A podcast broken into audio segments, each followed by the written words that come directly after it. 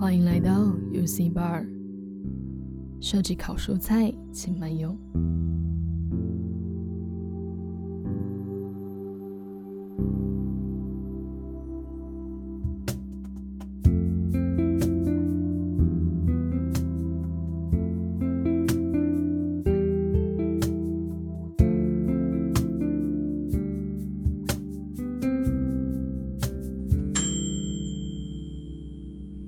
家好，我是山竹。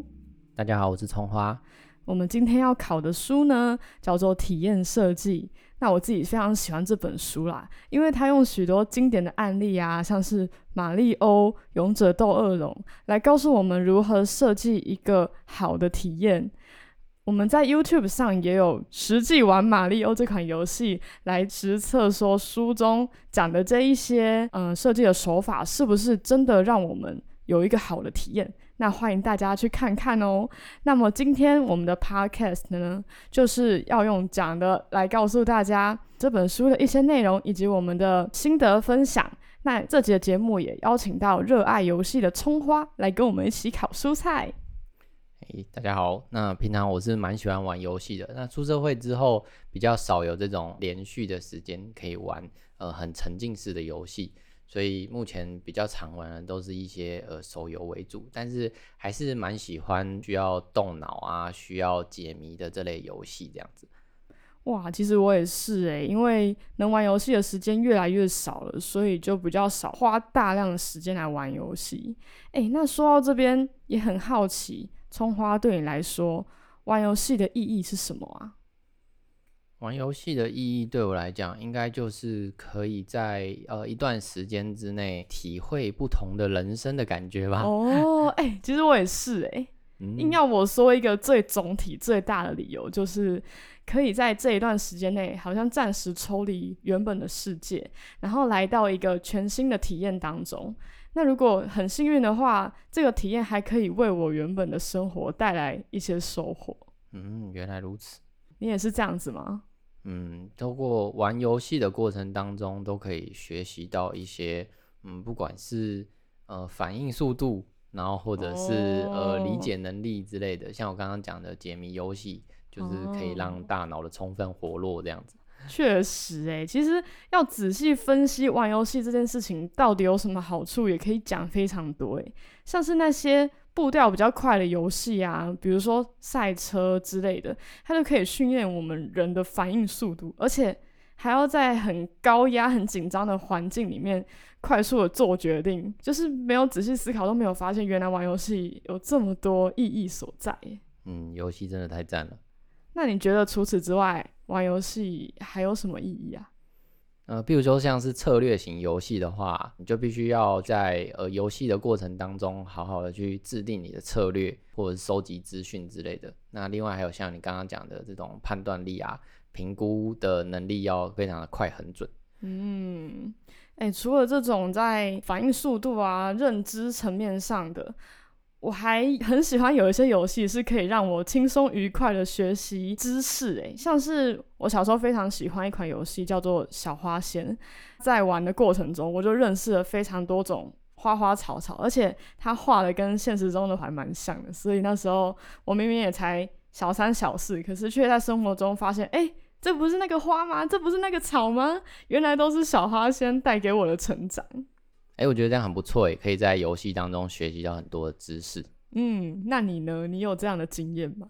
嗯，有啊。譬如说，像在玩一些像刚刚讲的，呃，需要动脑或者思考的这些游戏，然后我也会发现，我会在游玩的过程当中，感觉自己的逻辑或者是、哦、呃思考速度好像越来越成长这样子。哦。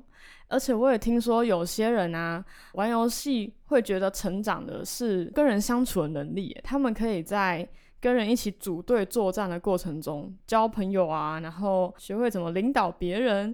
哦，比如说像是某些呃那种多人线上游戏，那他就真的非常需要像你刚刚讲的这种组队啦、团队合作的力这样子，嗯、然后甚至是。有些人在呃游戏里面会创立工会，然后领导非常非常多人，哦、呃，这也是一种领导能力的体现。嗯，像嗯、呃、很著名的这款多人游戏就是英雄联盟嘛，相信大家都有玩过，但我没有啦。葱花有玩过吗？我我好像也没有玩过英雄联盟，哎，真的假的？没关系。那如果听众们你们有玩过，欢迎来到我们的 IG 来跟我们留言分享，你玩是不是有真的提升你 团队合作的能力？嗯，哎，讲到成长，就让我想到这本书里面啊，作者也有归纳出三个会让玩家成长的主题，那分别是收集与反复、选择与裁量，还有回心转意与共感这三个。哦，哎，其实啊，我在仔细思考之后发现，作者用这个方式来归类很特别，就是他是用玩家在玩这个游戏的时候出现的反应。来归纳，嗯，没错。那我很好奇，刚刚讲的第一个收集与反复，该、哦、不会是像宝可梦那样吧？就是填补那个图鉴上的空缺？哦，对，就是在玩宝可梦的时候，大家就可以看到，在图鉴上面，你还没收集到的宝可梦，它是以剪影的方式去呈现的。那大家就会开始忍不住想要。用宝贝球去到处收集这些还没有收集到的宝可梦，那不断重复收集的这个过程，就是我们所谓的收集与反复。哦，那第二个选择与裁量是什么啊？选择与裁量，嗯，就像是最近呃，可能近几年有一些。呃，剧情比较复杂的这种多结局的游戏，像是《最后生还者》啦，嗯、或者是《超能杀机两个灵魂》之类的，好帅的名字。那呃，玩家在当下所做的每一个决定，都会影响到故事的结局。嗯、那而且每个玩家所做的不同的选择，也就塑造了这个属于玩家自己的故事。哦，所以他们可以在玩完之后彼此分享说：“哎，你做了什么决定？”然后制造话题性。嗯，因为每个玩家所玩出来的结局可能都不一样，这样子。哦。那在呃游玩的过程当中，如果玩家做对了选择，那他就可以意识到自己的成长，然后也会觉得很愉悦。那当他做错选择的时候，哎，就会促使玩家想要再玩一次，想要在那个关键的选择点可以做出正确的选择。嗯，确实诶。那第三个回心转意与共感又是什么？嗯，回心转意与共感这个部分会比较复杂一点。那它其实运用的是心理学上面的这个反差原理，就像是我们对于某人或某事产生负面印象的时候，诶，如果突然发生好事，或者是这个状况有好转的时候，我们反而会更加关注或感受到其中的喜悦。简单来讲，就像是当一个人他救了一只猫，你可能就觉得还好。嗯但如果是一个流氓救了一只猫，你就觉得他这个人好像特别好。哦，有道理耶，就是要一个先抑后扬的感觉。嗯，没错。那我现在就是要让你讨厌我，然后我再回来录这个 podcast。一定要这样吗？好了，没有了，没有了。哎，那有哪一款游戏是像你刚刚所说的，有这种心理学上的反差原理啊？嗯，其实也是刚刚所举例的这个《最后生还者》。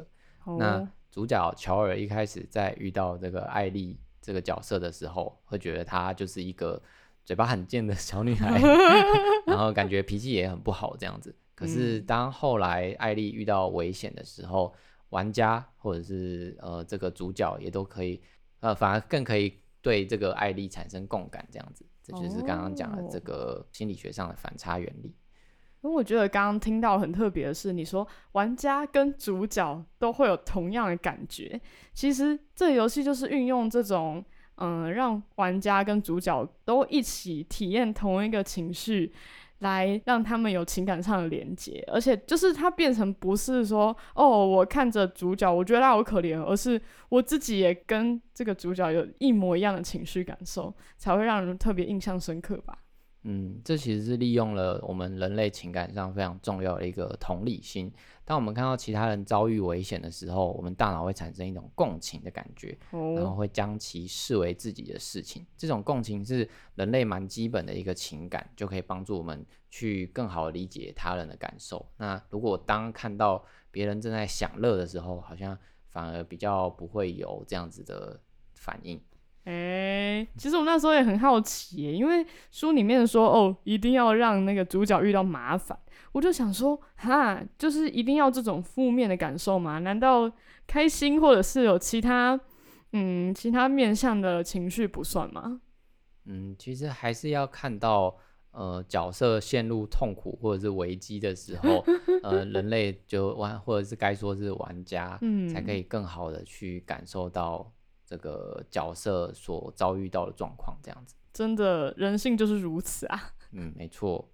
对啊，那刚刚啊，我们探讨了自己对于玩游戏意义的看法，也分享了书中作者对于玩游戏有什么意义。那不知道各位听众，你们的答案会是什么呢？那也欢迎就是来到我们的 IG 跟我们留言分享啦。那其实说到玩游戏的意义啊，我就不禁想起，就蛮多人会说玩游戏很浪费时间诶。那其实这样子。啊，讨论分析下来啊，就发现好像也没有一款游戏是真的没有意义、浪费时间的。那可能会产生比较负面的影响，就是因为我们因为玩游戏，然后废寝忘食，然后生活一团混乱的时候，它就变成了不好的象征了。对，我相信大家小时候应该都会因为 玩游戏而被家人念过，就想说你这样玩下去，你的成绩会变很差，或者是不要整天就只会玩游戏之类的。真的哎，所以玩游戏的动机也很重要啊。那可以偶尔思考一下说，说哦，这个游戏是带给你什么样的成长？也许会让你在玩的时候有不同的体验哦。哎，那我突然很好奇，就是葱花，你最爱的一款游戏是什么？那我的话会是手机游戏《纪念碑谷》。那这款游戏的美术及音乐就真的是非常的优美，大家可以去玩玩看。嗯、那那它的游玩方式是运用这种错觉艺术的手法，我觉得还蛮特别的。玩家可以在每一关里面都发现呃不同的惊喜，然后也可以跟角色一起成长以及自我疗愈。那山竹你喜欢的游戏是？我最近最爱的一款游戏是《剧本杀告别诗》诶，那一听到告别诗，大家应该可以稍微猜想一下，它就是令人很感动的一个游戏吧？我确实真的玩这个从头哭到尾，因为它嗯，针对亲情啊、友情啊、爱情的描写都非常的贴近人心，诶，就让我不禁佩服起来，说哇。作者到底怎么写出这个故事的？而且他美术设计跟道具都做的逼真又很好看，让我真的玩完就忍不住很想要跟身边的人分享，我到底在这个过程中体验了什么？诶，嗯，诶，那刚刚你也有提到自己其实很好奇《告别诗》这款游戏的故事到底是怎么写出来的？嗯，其实《体验设计》这本书里面也有教大家怎么写出一款很好的故事哦。哦，怎么说？呃，首先我们要先来解释一下，故事区分成两个层面，第一个是故事内容，嗯、然后第二个是故事论述。哦，那所谓的故事内容就是到底发生了什么事情，然后而故事论述则是该怎么样传达这个故事的内容的方式，这样子。哦，那游戏又是怎么传达的？呃，游戏主要是用一种非常独特的手法去传递故事。就是它会提供玩家无数个情报的碎片，然后让玩家自己去理解拼凑这个到底发生了什么事情，然后而不是呃从头到尾一五一十的把这个故事说完。嗯，那你可以提供我几个情报吗？嗯，情报的碎片吗？我想想。那假设今天你看到第一个情报的碎片是桌上有一杯喝到一半的早餐店奶茶，然后第二个是。有一罐打开的胃药，第三个是呃厕所的门打不开。好的，我大概知道发生什么事情了。对，就是类似这种呃，提供一些情报的碎片，让你去拼凑出到底发生了什么事情。哦，哎、欸，我真的觉得超酷哎！这其实是我们大脑的本能吗？好像听到这一些碎片就可以自己组织起来。嗯，没错，这就是我们人类的本能。诶，那很有趣的是啊，在书里面，作者也将怎么提供情报碎片的手法归纳成三种。那我看到这边也觉得，哦，我从来没有想过，原来游戏就是用这种方式来制造高低起伏。诶，像是影片、探索、战斗这三种类型。那影片呢，其实是最被动的形式，因为你就坐在这边就可以获得最高的情报量了嘛。那探索呢，则是比较位居在中间的，你可以依照自己的步调操作，有时候主动，有时候被动。但是情报量也是嗯位在中间的，就是情报量也没那么多，也没那么少。那战斗就是跟影片的形式算是完全相反吧。你必须在很短的时间内做出反应跟决定，但是你也会因为这样子获得比较少的情报。嗯，原来如此。嗯，那其实游戏呢，就是透过这三种手法的排列顺序来制造高低起伏的感觉。因为如果你从头到尾都一直在战斗，哇，一定就觉得很累吧。但如果你一直看影片，好像又太不刺激了，觉得诶，没有什么参与感。